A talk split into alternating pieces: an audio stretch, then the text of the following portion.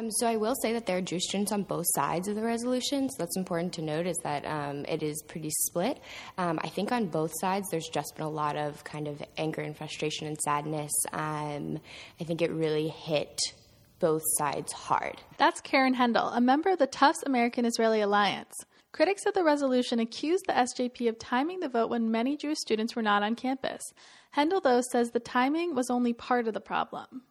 Because it fell on Passover and because, right from the side, I was on the side that was against the resolution, um, and really what we were saying mostly was that we'd like to table it because of Passover, um, and that this is a discussion that could happen on campus but not tonight.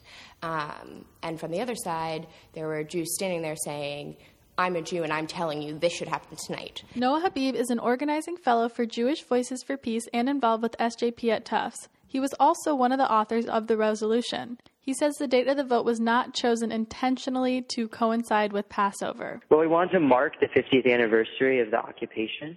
It was not our intention to pass it before Passover. This was the last meeting of the semester.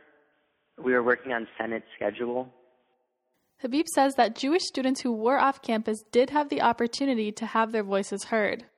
I personally, as a Jewish student, am disappointed that there was an access issue, though we worked with Senate to create a system for getting opinions from students who were off campus. Uh, this was a Google form put out by the TCU parliamentarian so that students who were not on campus for whatever reason could still submit their opinion that was then spoken and considered at the resolution hearings. A statement from Tufts President Anthony P. Monaco has criticized the resolution and expressed concerns about the timing of the vote, saying the university, quote, does not adopt institutional positions with respect to specific geopolitical issues. Habib says he believes that Tufts has taken political stances in the past. On April 14th, the Tufts Daily headline is Tufts joins other universities in opposing second Trump travel ban.